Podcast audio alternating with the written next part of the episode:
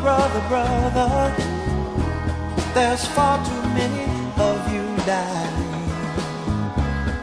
You know we've got to find a way to bring some loving here today. Yeah. Welcome to Interchange. I'm Doug Storm. Our show today is demythologizing marches and the promise of direct action.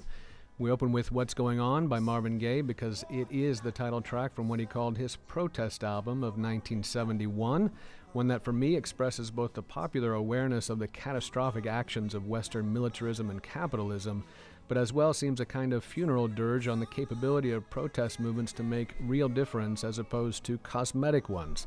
Three tracks encompass issues we've only deepened and made worse. What's Going On is about violence and war, the war in Vietnam, and official police brutality against war protesters. Mercy, Mercy Me, The Ecology, is about poisoning the environment, a song to accompany Rachel Carson's Silent Spring, and Inner City Blues, which states simply that as a society we don't care for our people, particularly people of color. Summing it up in its opening lyrics, excuse me, we spend money on rockets and moonshots, not on the have nots. Priorities.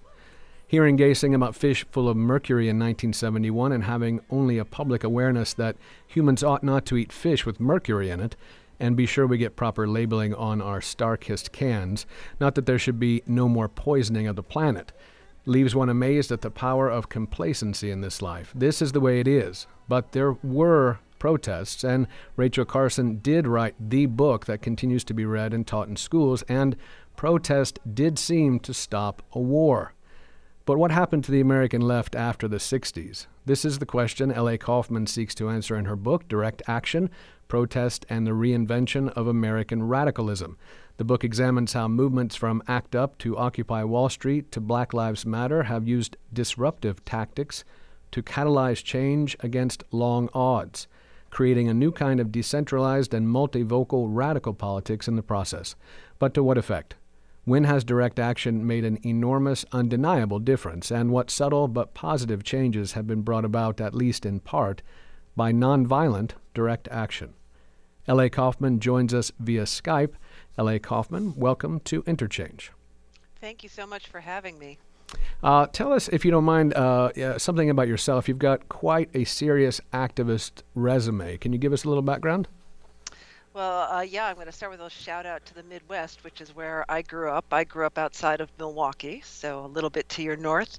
Um, and that's where I first became an activist. Uh, I got involved in uh, the, the local chapter of the National Organization for Women when I was 16 years old, mm-hmm. back in, in the, the very early Reagan years and I have been an organizer or activist of one kind or another ever since. Um, I've been involved in a huge array of movements. Sometimes I've been there as a journalist, sometimes as a participant, and in many cases as an organizer.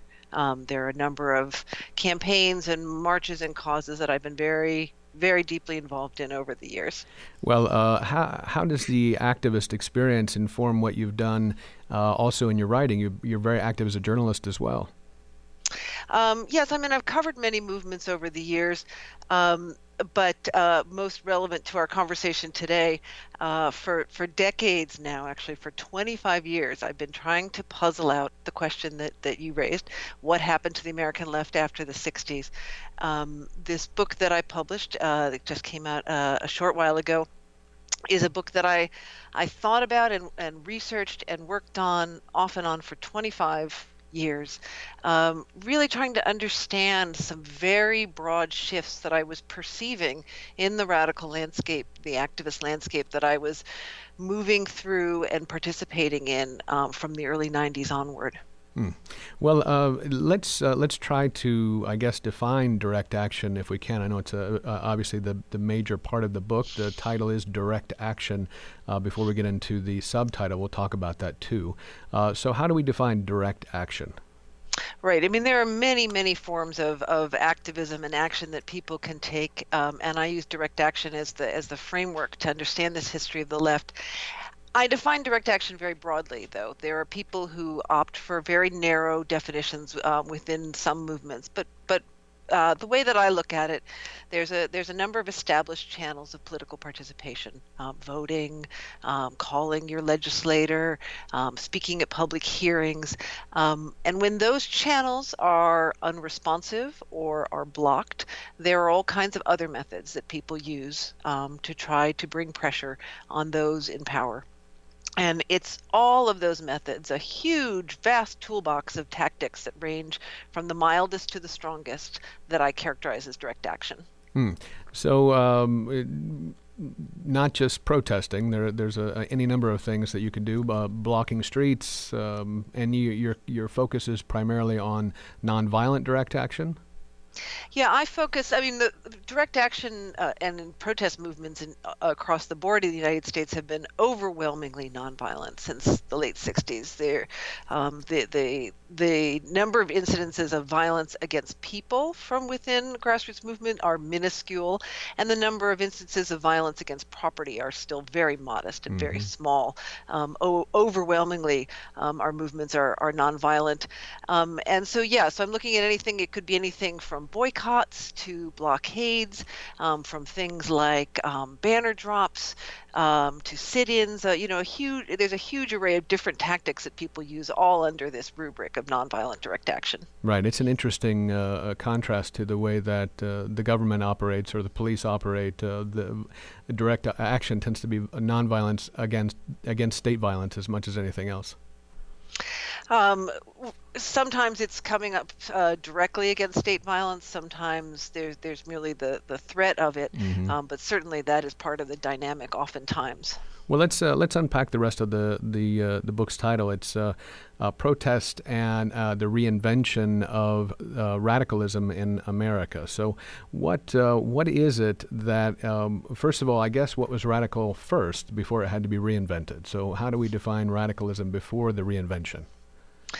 Right. Well, uh, there again, um, I opt for a, a, broad definition of radicalism. I don't necessarily uh, uh, use it to mean, you know, um, fiery fanatics who are, um, you know, uh, taking extremist action. Um, I think of the, the the the connotation of going to the root of radical mm-hmm. as going to the root. Um, so uh, when I talk about radicalism, I talk about um, activists and movements that tend to have uh, a very sweeping critique of uh, how power functions in society. They may be focused for the moment on very concrete, specific reforms um, that the but their their framework, their whole perspective, um, includes uh, a thoroughgoing critique of mm-hmm. how power operates in society. Mm. Well, let's. Uh, I, I, mentioned at the top that our, I title, uh, titled it uh, "Demythologizing." Um, marches in particular, but that's mostly because of something I, I, actually read or heard you say in another interview, and it had to do with um, the civil rights, uh, civil rights in the '60s and the, the March on Washington being being this massive thing that everybody sees as the way to do um, marches, the way to do protests, the thing that's effective, right? A giant march mm-hmm. on Washington, and then you have success, uh, civil rights legislation, and uh, it's a, it's important to say that first of all that was a, a rare event in, in, in itself, but uh, it's not a magic thing that happens in that in that mass event in the first place. The demonstration itself doesn't call things to action in a sense. Like there's not necessarily things that happen out of the demonstration because of the demonstration, but because of the, the things leading up to the demonstration as much as anything else. Yeah, exactly. People tend to think of uh, demonstrations and, and particularly big marches on Washington as a pressure tactic first and foremost. That's what comes to mind. Mm-hmm. And um, we, we use that model in our head of the 63 March on Washington as a mental model that this is what this is what it means if a protest is successful. Mm-hmm. Um, it's large um, it has a defined leadership. It has specific goals, um, and uh, it you know it galvanizes the conscience uh, not just of the nation, but of our governing institutions, and leads to concrete, pragmatic reform. Leads to uh, right. you know in this case, a civil rights legislation. Um, you know, to the extent that that's a fair characterization of the 63 March uh, in itself, um, that is not the norm for big protest marches. Um, they the work that they do, the the the, the ways in which they they function. Um, are often not first and foremost as pressure tactics. There are occasions when, when they do, um, and they, they can be an important index of, of where popular sentiment is and how activated people are. Um, but they're much more important by and large as a movement building tactic. And so, as punctuation in a larger campaign, that is what creates the change that people are seeking. Oh, gotcha. I think at one point you said something that, that struck me, and it sounded it sounded in your voice too when you said it. But often they, these uh, these large uh, demonstrations often demonstrate the scale of powerlessness. Can you explain that a little bit? Yeah, they they certainly can. That's that's the feeling I had uh, in a lot of the, the big protests I went to in the 80s, um, which would often be these these attempts at what seemed like unity, having a long list of issues that people were concerned about and giving voice to. So it'd be like for jobs, peace, and justice, and you know you you get you know 40 or 50 thousand people together, which is a substantial crowd, and it, it takes a lot of organizational resources to bring that many people together. Um, but but they they were like shouting into the wind. It really was. Um, they they had uh, uh, no no measurable effect, not just uh, as pressure tactics, but in movement building. They seemed like they were just yeah about showing that we can stand together and have no impact together. You know? Yes, yes.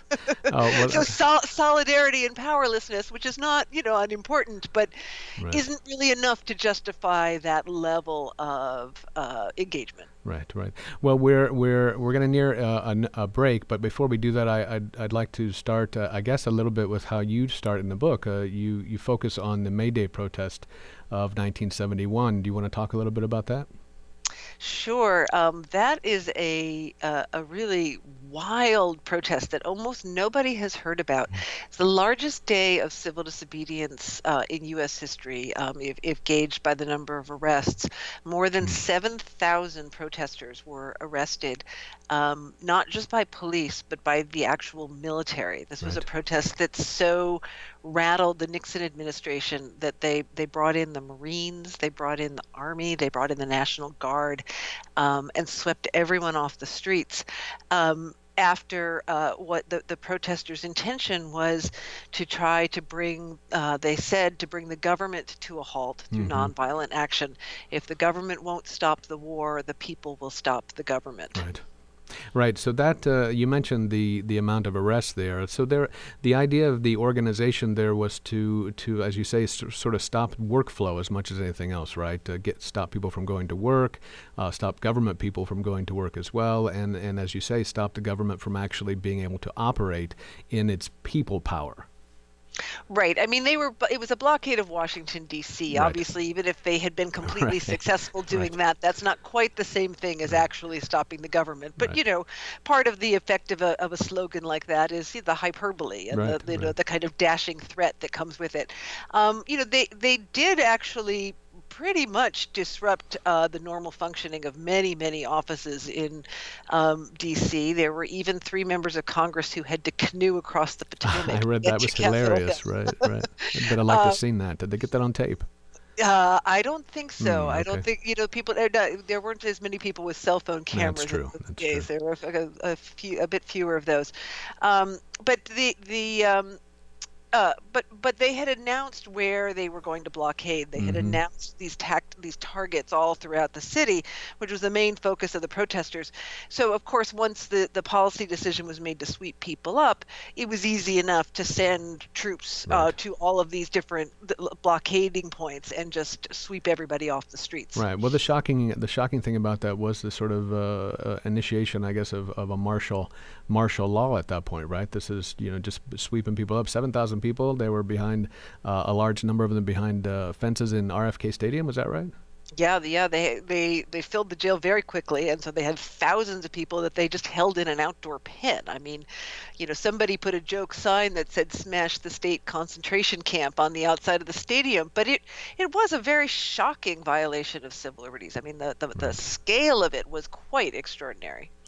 Well, uh, we're going to have to go to a break. Uh, we're going to go to that break with Shut 'em Down by Gil Scott Heron off the album uh, 1980. The song was written for a No Nukes concert organized by musicians United for Safe Energy. Shut 'em down if that's the only way to keep them from melting down.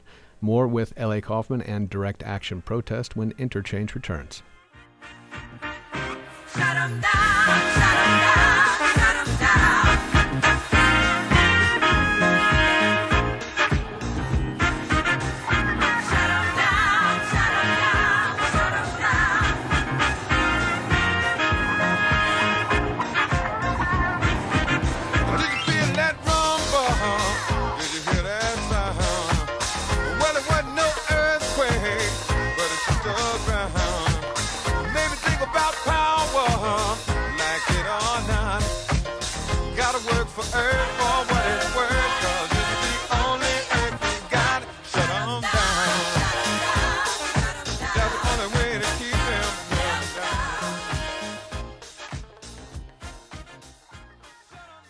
Support for WFHB comes from Juanita's Restaurant, located at 620 West Kirkwood. Juanita's Restaurant is a family owned and operated business that brings Mexican cuisine to Bloomington, Indiana. Catering service is also available. More information at 812 339 2340 or online at juanitas.com. And WFHB enjoys support from the Uptown Cafe, a Bloomington landmark since 1976, serving Cajun Creole and home cooking specials every Tuesday and Wednesday evening, featuring a full bar serving fresh handcrafted cocktails. The Uptown Cafe, located in downtown Bloomington. More information available online at the-uptown.com.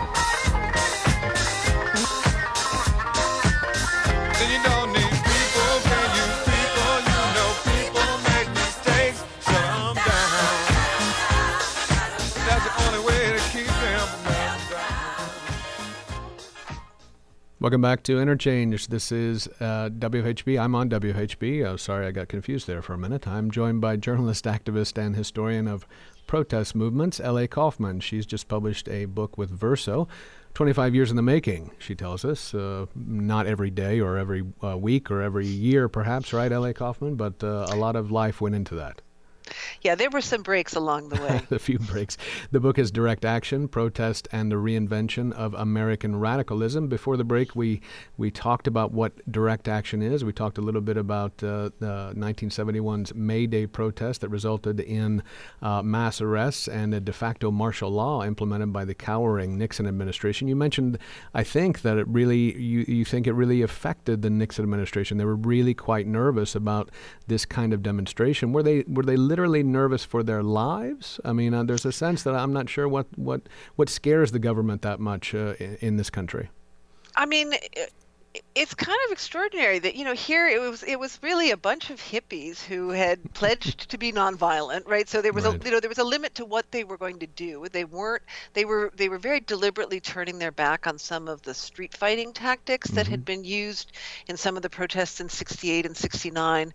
Um, but there was so you know it was it was the the specter of mass non-compliance. It really was you know resistance being brought right to the doorstep of the white house that uh, re- unnerved uh, nixon so much that that there's evidence that it it it helped push him to really look for a, an exit from Vietnam, and that it, it had an impact um, beyond what many of the other earlier marches, including the huge mass marches with many more people. I mean, this May Day protest only had about 25,000 participants um, compared to you know some of the anti-war marches that were more like a half a million. Right. And um, to me, one of the one of the, the lessons I take from it, it was a, a protest that people at the time saw as a failure, partly because so many people had been swept up off the streets before they were able to, to sustain their blockades, um, partly because it was criticized so thoroughly for being unruly and disruptive and rude. And when I look at um, the history of how change has been made, oftentimes it's been by movements that have been unruly and disruptive and rude. hmm Well, you see, I don't, I don't recall um, in the the March on Washington. You have a, a sort of legal, organized um, event. You know, a planned event, right? That is, uh, Mm-hmm. was this the May Day protest? I assume is uh, intended to be illegal. Is that is that right? Or Oh, absolutely. Yeah, they did Yeah. not. They did not negotiate Right, permits from the right. government. Uh, There was no. There was no established march route. They they published a map that said we're going to shut this down. Mm-hmm. So yeah, by definition, they were they were taking illegal action. Um, you know, they were doing so out of a, of a sense of higher conscience. Mm-hmm. Um, in the in the classic Gandhian vein, even though they were opting for a style of direct action that was more, um, you know, aggressive and uh, colorful and flamboyant than we associate with Gandhi. Um, they weren't going to sit down and passively wait to be arrested and, and carted off. They were going to drag newspaper boxes and all kinds, you know, and cars into the streets and block block the government from functioning in that way. Mm-hmm, mm-hmm. Well, um, let's let's move to uh, another one. I know this is a sort of a history of protest, a history of direct action, and uh, and there's there are too many of them to cover, and we're going to run out of time by trying to get to just a few. So let's let's uh, let's jump a little bit and go to the Clamshell Alliance. Uh, you say that uh, Occupy may have taken some of their uh, ideas from this uh, and uh, uh, other Quaker influenced uh, movements. Can you tell us about that? Yeah, absolutely. I mean, the May Day protest was the first attempt to, to organize a big national mobilization on a decentralized basis, to have a decentralized organizational structure.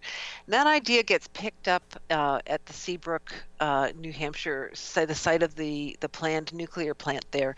Um, in the mid 70s, there's you know the announcement that that a nuclear plant will be built um, right along the coast in, in uh, Seabrook, New Hampshire, and a whole bunch of uh, local folks, um, including some local Quakers, begin to mobilize against it, and they they decide that they're going to have a series of escalating direct actions at the site uh, where the where the um, the plant is is going to be built, and you know over the the next few years it unfolds.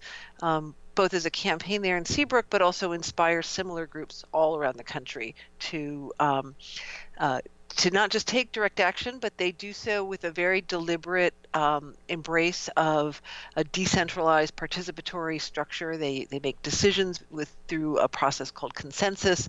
They organize themselves in these small groups called affinity groups, um, all of which sounds kind of arcane, but ends up being the model that gets used time and time and time again in big protests um, in the ensuing decades. Hmm.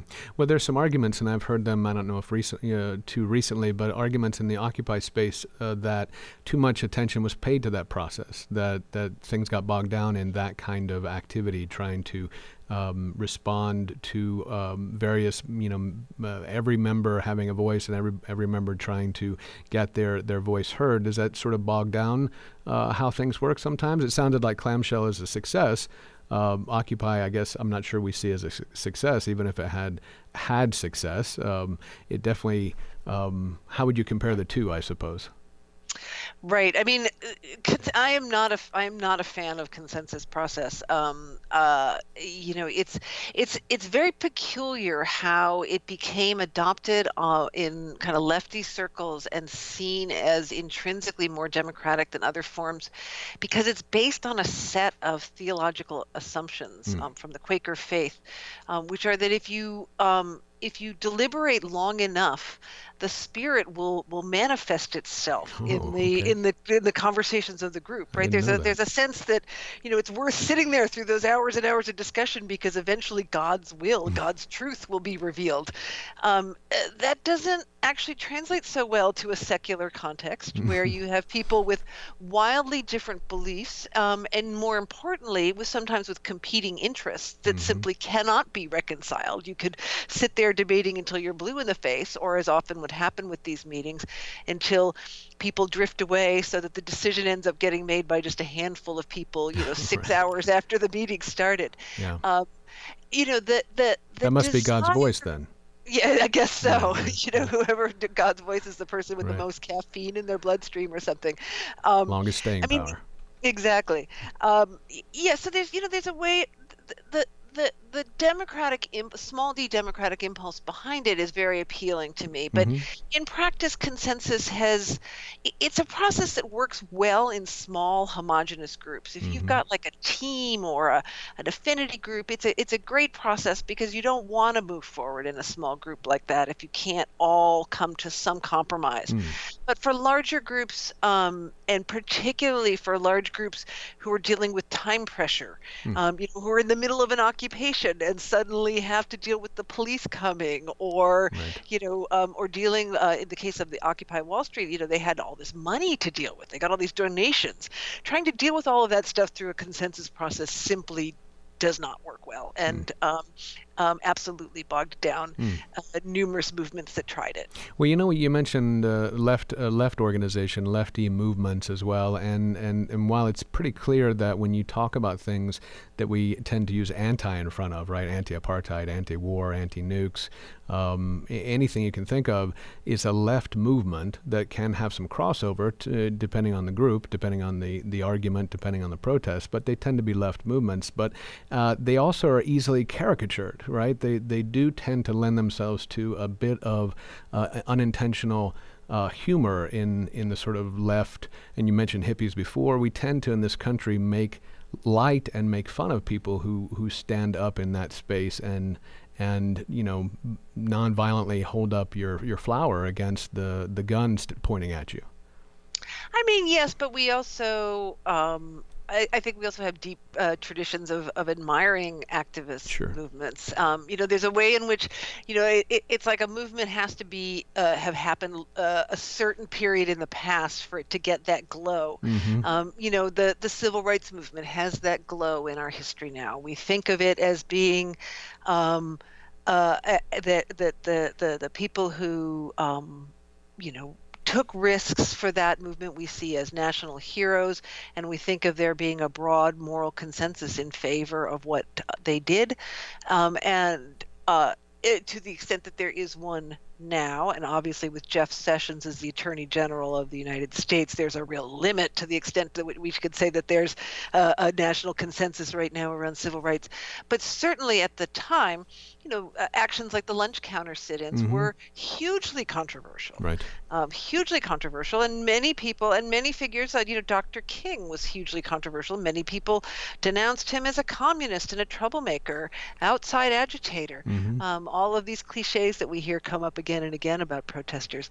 Um, so, you know, uh, uh, being uh, being made fun of, being unpopular, being criticized, it all just goes with the territory. And if you, you have to learn how to shrug it off, shrug it off, and and hopefully laugh at yourself along the way. Right. We're nearing another break, but let me ask real quick: uh, Is there uh, is there a problem now uh, trying to understand protest and organization within a, a, a vast security state that we have now?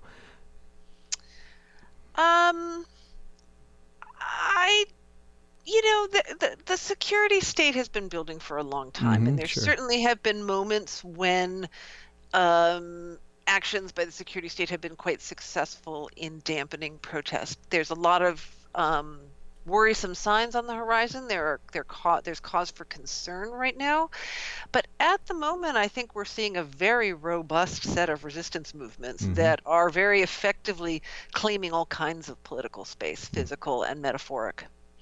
Great. Well, let's go. Let's go ahead and go to a break. This is Doug Storm on Interchange. We'll listen to "Glad to Be Gay" by the British punk new wave group Tom Robinson Band, written for a 1976 London Gay Pride Parade. It's considered Britain's national gay anthem since its release in 1978. More on protest and direct action when Interchange returns. Point zero.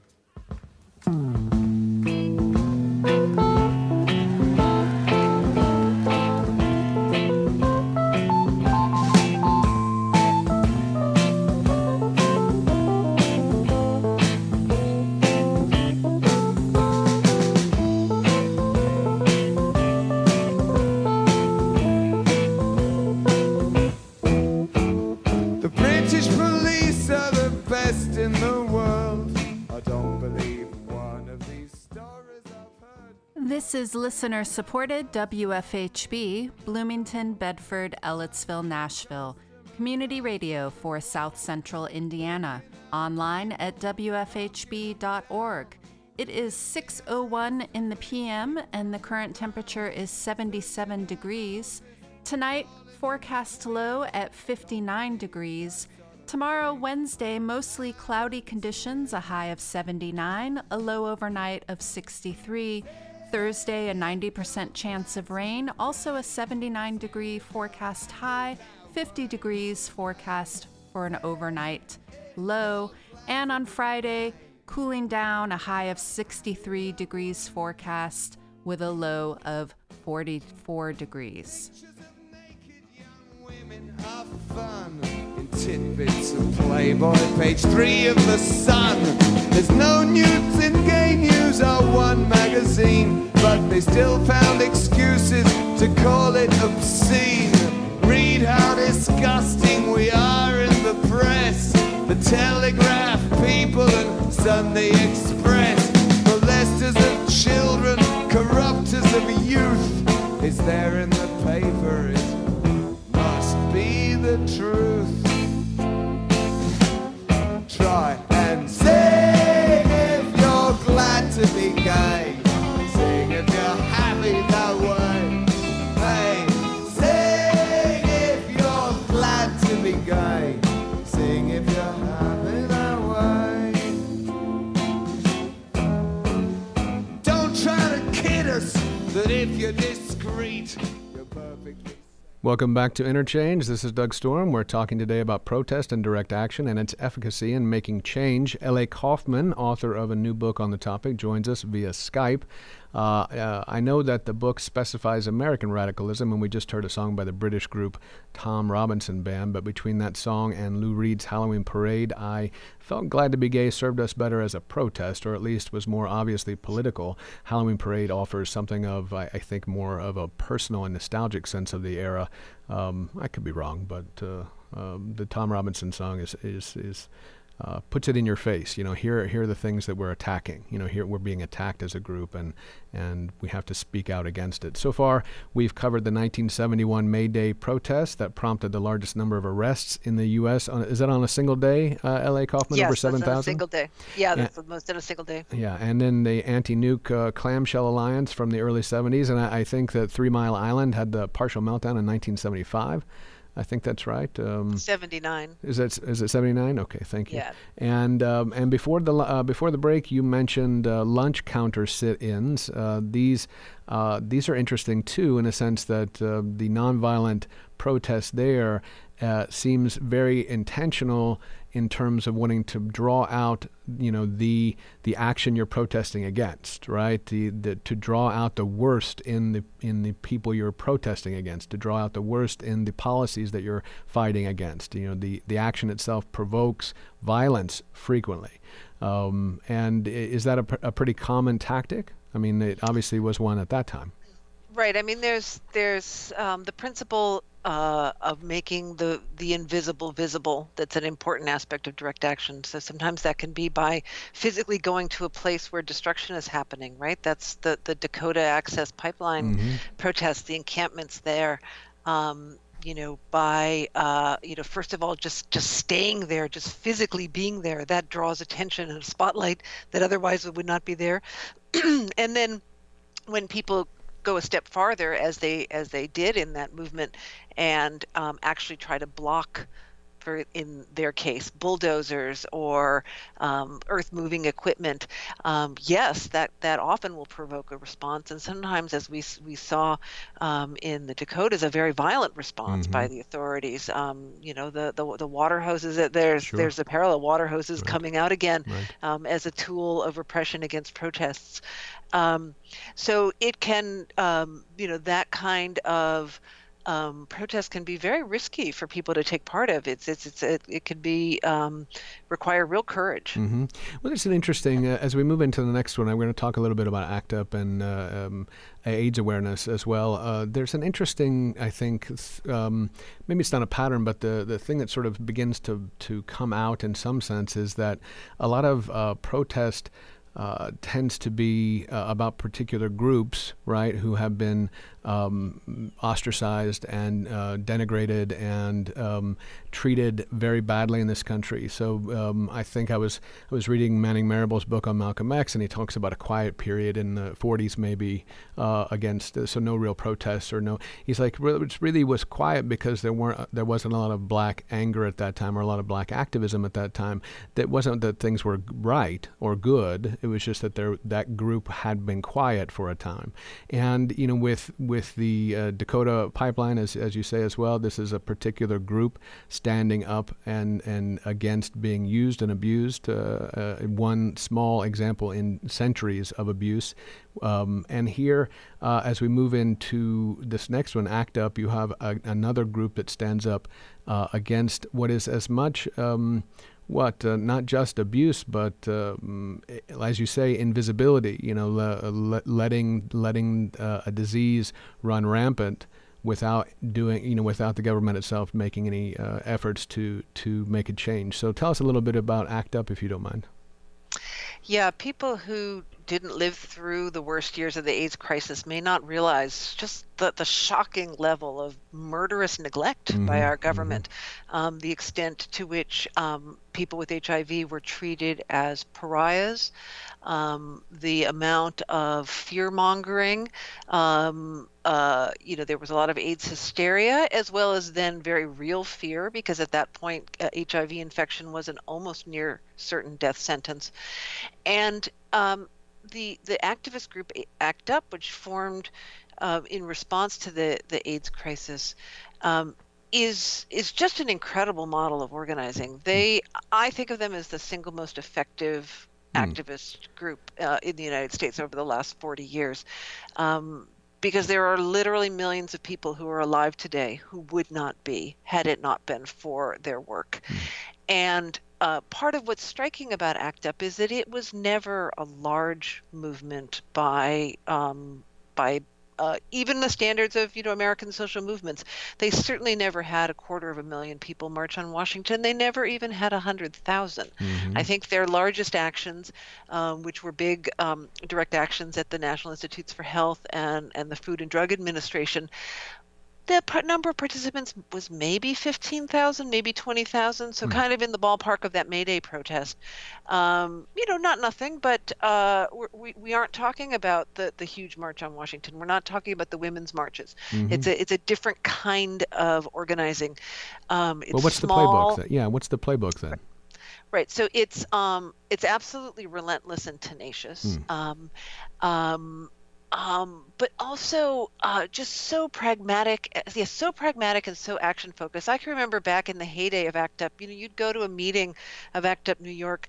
The meetings were always packed, hundreds of people, and at the end of the meeting, there would almost always be two or three actions that had been decided on that were going to happen either that night or within the next 24 hours. Mm. I mean, hmm. people just did not mess around. Nobody felt they had time. Mm-hmm, I mean, mm-hmm, people mm-hmm. were were were visibly ill and right. dying in the room, and usually every meeting started with tributes to members who had died in the preceding mm. week, mm. and so there was an incredible sense of urgency, and a willingness, you know, not just they were very rude and very in your face, but they were also really pragmatic. They would look for very concrete, specific changes that they could win, mm. winnable fight after winnable fight, and they were willing when necessary um, and whenever possible to sit down with their adversaries and make very concrete proposals. So mm-hmm. they um, they weren't just an outsider movement. They would sit down when they got invited to sit down with pharmaceutical company executives. They did, mm-hmm. and they didn't just show up and, and yell slogans. They showed up with a very detailed treatment plan that mm-hmm. that recommended very specific reforms in testing protocols. Well, that seems a really uh, really important distinction here in this group, right? The idea that there is a a very uh, distinct cohort of people who have a very real urgent issue that they live in, right? It's in their life and it's going to happen tomorrow, the next day, but they see it happening all around them versus the way uh, in which many of these things have a kind of abstraction as they get larger, too, uh, a kind of way in which we can be protesting and then go back home and not care or not worry or it doesn't affect us. Uh, a lot of protest seems to be uh, in that space. So this one uh, very clearly um, had the sort of impetus to to make change out of sheer necessity. Right, and I see echoes of that character in the movement in Ferguson Mhm. and the, the- and Black Lives Matter, and the way in which you know the same, the uh, you know it was a it was a uh, a different set of circumstances that were were inspiring that sense of of mortality and and risk and threat, um, but you know the the series of of uh, brutal police and well publicized police killings, that sense that I could be next, Right. uh, so motivated the protesters in in Ferguson and in many other cities who who spoke out um, against police brutality. It was a similar kind of um, politics that that had um, had grief and fear and anger all bound together at the core. Hmm. Well, uh, that's that is an interesting point too. I think it, it is one of those, um, you know, the idea that you you are living on the precipice uh, does give, like you say, some urgency to your to your actions and some strength to your to, to what you're going to do. You know, you're not going to back down from it, and that's that's an important thing. Uh, let's sh- shift, uh, uh, I guess, quickly if we can. I know it's I the hour runs quickly. So um, around the same time, though, is the uh, uh, as uh, ACT UP, and um, I guess that was around mid '80s. '87 is ACT UP. Larry Kramer for- forms that out of his his previous group was Gay Men's Health Crisis. Was also a Larry Larry Kramer. He felt they weren't um, militant enough. Is that is that a fair characteri- Yep, characterization? hmm Needed Um, yeah. So the uh, then there was also uh, at the same time the Free South African movement. This was around 1985 that you say was pretty much the antithesis of the organizing style, organizing style of May Day 1971 and Seabrook and its successors. How so? Well, the the Free South Africa movement um, was a series of protests that took part took uh, place over the course of more than a year. Be- began um, with uh, you know some, some some prominent figures going to try to have a meeting with the ambassador from South Africa, and uh, when he refused to meet with them, they they stayed and were arrested, and it, it turned into um, uh, they hadn't planned this at the start. It wasn't uh, it wasn't a campaign that had been planned in advance in the way that say the Montgomery bus boycott had. This kind of um, was. Uh, pulled together very quickly after these first set of arrests people began to go back day after day after day and they would get arrested in front of the south african embassy um, uh, that part of it was all planned. The arrests themselves were very orchestrated. There was a specific place where, well, you know, once you started singing in front of the embassy, that counted as a protest, and you would be arrested. Um, the arrests were very ritualized and pro forma. You would be released very quickly with a modest fine or nothing at all. Um, uh, uh, but they they continued day after day after day, and they brought in all kinds of people who wouldn't normally take part in a, a civil disobedience action. There would be there were many members of Congress who came and were arrested. There were many prominent figures um, from a range of different movements. There were would be these theme days. There would be school teachers one day, or um, clergy another day, um, and it just was was um, just was uh, ongoing day after day after day, and ended up um, being being one piece of what sparked a, a much uh, larger movement, including a campus-based movement that called on colleges and universities to divest from South Africa, um, which ended up being a, a really crucial lever um, in the South African freedom struggle. Um, so this was a case of protest. They weren't on, you know, it wasn't unruly and um, disruptive in in the way that, um, say, May Day had been, uh, but they had their own power, and in particular, they came. There had been a span of of a. a, almost two decades when um, there was really very little direct action in African American communities. And the, the Free South Africa movement marks this turning point where you start to see a re embrace um, after several decades of distancing of direct action in uh, black activist circles. Well, uh, we have to go to another break. This is, uh, well, we're going to listen to Let's Lynch the Landlord by the Dead Kennedys, and we'll be back with L.A. Kaufman and Direct Action when Interchange returns on WFHB the landlord's here to visit. Disco down below. Says I'm doubling the rent cause. You're gonna help me oh, can. You know we can. Oh,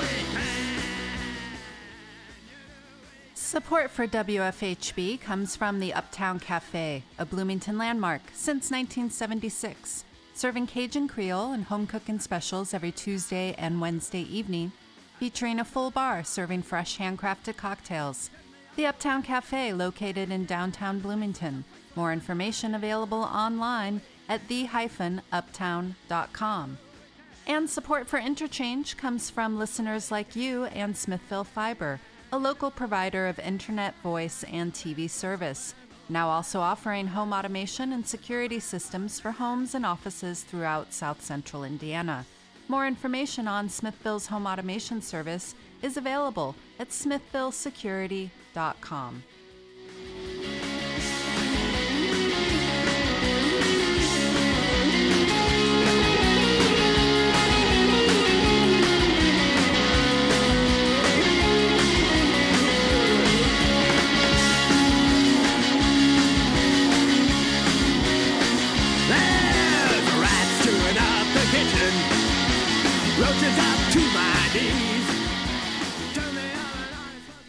Welcome back to Interchange. This is Doug Storm. My guest today is L.A. Kaufman, journalist, columnist, activist, historian. She's been a reporter and a participant in many protests over the last 25 or more years, and she's distilled much of that experience into her new book, Direct Action Protest and the Reinvention of American Radicalism. Uh, before the break, we uh, you actually mentioned uh, a boycott, I guess, uh, in uh, the Free South African movement, uh, and it seemed to be a successful boycott. Is that correct? Yes, the divestment movement, which pressured uh, universities and colleges around the country to divest their holdings in, in companies doing business with South Africa, was uh, extremely effective. Nelson Mandela himself credited the movement for having made a, a- an important contribution to the end of apartheid in South Africa. Castro and divestment, two things that worked well together there. Um, the uh, so uh, how do we can we shift to the the boycott now? The boycott for uh, BDS, which is I guess uh, boycott, divestment, and sanctions against uh, Israel. That's that doesn't seem to be having the same effect. Is that is that how you you read it as well? Well, I think that campaign um, has been unfolding on, uh, uh, you know, it's a a more controversial issue, and it's unfolding at a more modest scale um, than than the the campaign of of uh, boycotts and, and divestment around South, South Africa. But I think that that tactic um, it is a is a a remarkably effective one. Uh, it's one that enables people to leverage power locally. People are using a very similar approach um, now around the pipelines with Trump with Trump in office and um, a uh, pro fossil fuels administration Right. um, pressuring banks to divest from investing in pipelines. Uh, it's another example of where people are using that kind of lever to create the kind of change they'd like to see. Um, getting an entire government to change is harder than getting a bank to change, right? Right, so, right. Um, you know, uh, uh, what you know the, the the case of the um, the pipeline protest is a case of people shifting from you know the primary target the government to a secondary target the economic um, you know with with uh, with BDS um, it's a more complicated Right. um, overall picture Right, maybe not as black and white, black and white an issue as well, in some sense, right? South Africa, we had Reagan uh, being uh, supporting uh, South Africa and apartheid, and, and I think at some point, uh, you know, I guess supporting a white supremacist nation uh, begins to have a, a, um, a bad, excuse me, leave a bad taste in your mouth. well it, until that starts becoming the official policy of the U.S. government again I mean, right, you know right. what goes around comes uh, around yes, so uh, we get a little nervous enough, about those things. supremacy doesn't really go out of style Yeah, that's true. That's true. certain circles Um, so uh, as we as we uh, come to the, the the come down the home stretch, I suppose of the show, we should we should try to jump into the present as much as possible. Uh, but uh, we also have to look uh, look still a little bit in the past. Uh, with the 2003 anti-war protests in New York City, there was it was a massive protest as well that had little to no effect on on on the Iraq War being uh, prosecuted. Yes, now that's an example of, of an event that I was very centrally involved in. I was the mobilizing coordinator for that protest and all the major anti-war protests that took place in New York in, in 2003 and 2004, um, which meant I oversaw the the whole grassroots operation that got people out in the streets, um, which we did, uh, you know, an enormously successful and effective job at. We, um, you know, people were very, very motivated to take action to try to stop that war. And uh, February 15th, 2003, uh, still stands as the largest single day of protest in world history, with millions of people in cities on every continent around the globe um, saying no to war. And uh, George Bush essentially shrugged his shoulders and said, "So what? Right. You know, right? you millions of you say no, and guess Right. what? Say yes. And here So- we still are. Yeah. and here and here we still are, uh, you know, in a war that that essentially has not ended, right? That Right. whose consequences are con- are continuing to play out many years later. Um, uh, the the contrast between um, you know, what in many ways felt like extremely effective organizing, just measured by numbers, um, and um, inconsequential effect uh, was very sobering, um, very depressing, um, and it is certainly one of the things that, that got me thinking hard about what protests do and don't accomplish, what what kinds of protests work and when and how, um, and and again that that question we touched on earlier about what mobile what mass mobilizations do and do not do. Right. um, you know, I look at the at the anti-war movement, and I certainly, I mean, I was on the the losing side on a number of internal fights about which um, course of action to take in those protests. I was an advocate of us. Um, we got en- embroiled in, in very difficult negotiations with the NYPD over march permits, um, which they refused, and I was in the camp that thought we should march anyway in defiance of the the police, even if our numbers had been much smaller.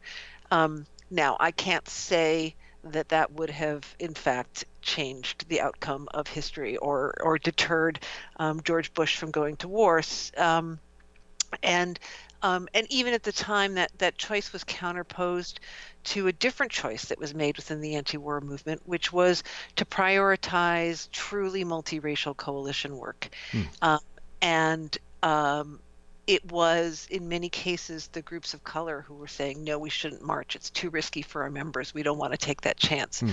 And um, when i look back at the work that we did in those days and look at it now from a you know a longer term vantage point i see how that the relationships that were built within the anti-war movement bore fruit later on in Ferguson, Missouri, for instance. Um, there were relationships that were built within the anti-war movement that actually helped foster the way that that um, movement transformed itself from a, an uprising, essentially a set of riots, into an actual movement with with with political force and focus. Um, I see it in the Dakota Access Pipeline protest. There's many other contexts in which the relationships that were built um, in those difficult years of anti-war organizing bore fruit later on. Mhm. Now, we- we were just- talking before about that idea that how you, it's hard to understand your, I guess your uh, quote unquote ROI on anything like this, right? How how it can find its way into the future of action as well. Um, what you do may not have uh, immediate effect at, at that moment, but as you say, it might seed other movements as you go forward. Um, one of the things that seems problematic always to me in, in this situation is that I can agree with a lot of what you're saying, agree with the uh, the tactics, agree with what happens, agree with the protest, um, and as you say, watch watch the world walk on, no matter what. Watch George Bush, you know, go ahead with the war. Watch as we now have Donald Trump as president. Watch as our Congress and um, uh, always moves against popular opinion now. It seems like if you look at any poll, uh, popular opinion does seem to want to do what we might call the right thing, and government moves against it. So, how is it that we, you know, what can we do? You mentioned Black Lives Matter. You, uh, I assume we're we're going to think about this in terms of a positive uh, force as we go forward, perhaps using uh, appropriate tactics uh, eh, for direct action. Uh, is there um, is there hope in Black Lives Matter to build to build new coalitions to to find ways that we're going to have to struggle? I think very seriously against Donald Trump and this administration. Yeah, I mean, I think there's hope in, in Black Lives Matter, um, the larger movement for Black Lives, and many, many other forces that are that are in motion right now. I mean, uh, you know, I, I- certainly, uh, you know, I I I am an activist by disposition. I I um, I look for signs of hope. I look for um, the things that we've accomplished. I hold on to our victories and celebrate them because it keeps me going. But I also genuinely feel that the the resistance that we've seen spring up since the inauguration um, is uh, has a really very distinctive and promising character. And and part of what's promising about it is really how how diverse it is and how decentralized it is how how much of it is springing up from local self-organized groups. Um, for instance um, there are more than 6,000 indivisible groups that have sprung up around the country uh, with people um, who are using as uh, in part or in whole using um, this action guide called the indivisible guide produced by some former members of congress um, who um, who based their their template on on what they learned from watching the Tea Party in action. Um, you know, there's many other forms. The Women's March, um, there were 5,000 small group gatherings after that called called huddles, um, based on uh, the, the women's consciousness raising groups of the early 70s. Um, so there's there are people in um, you know I think coming up uh, in the next couple of weekends, we're going to see a, a lot of um, very uh, vibrant protests with the, the Science March coming up this weekend. Um, and next weekend, there's uh, there's a big climate march in D.C., followed by on Monday, May Day, which will be a big day. Uh, it will be a day without immigrants. There will be a huge immigrant rights uh, protests all around the country. Um, as well as many other kinds of actions. Um, uh, so I think that the that the resistance that has sprung up, um, it, it's you know it will be- it will take time before we can see, as we've been discussing, what Right. it really can and can't accomplish. But right now, it already is evident that it's it's slowed down the Trump administration's plans. You know, I think Steve Bannon rolled into the White House with a much more aggressive agenda than he's been able to implement, um, and um, we can take credit for that by all of the the protests that have been in the streets, um, delegitimizing Donald Trump and and and contributing to a sense of crisis around his administration. Well, crisis is a good way to put it. Uh, I guess uh, a little bit. I've been nervous just about things like uh, what's been happening, what happened at Berkeley uh, uh, recently, with a group of you know neo-Nazi, you know white supremacist fascists that that seem I- intent on doing their own kind of direct action. Um, yeah, I mean, you know, that's a very a very thuggish set. One wonders, you know, what's really going on there. It was obviously quite ugly, um, and um, you know, uh, one can hope that uh, that that that stays as small and as isolated as it is as it is now. I do hope so. Um, well, that's our show. Thank you, L.A. Kaufman, for joining us today and offering lessons in direct action uh, and protest. We should take heed. Thank you for joining us. Thank you so much for having me. We'll close today's program with the song Sasol by Amandla, the African National Congress cultural group led by Jonas Gwangwa, released in 1982. Sasol was the major state owned oil refinery with headquarters in Johannesburg. Some of the words translated from Zulu We shall get them, we shall revenge in the evenings, in the dark. They're spending sleepless nights because of the spear of the nation. They have no peace of mind because the spear will exterminate them. They have no place to hide because we are everywhere. We, the spear of the nation. Next time on Interchange, the Stones of Reason. Direct action and reform politics meet in apartheid South African playwright Athol Fugard's 1989 My Children, My Africa.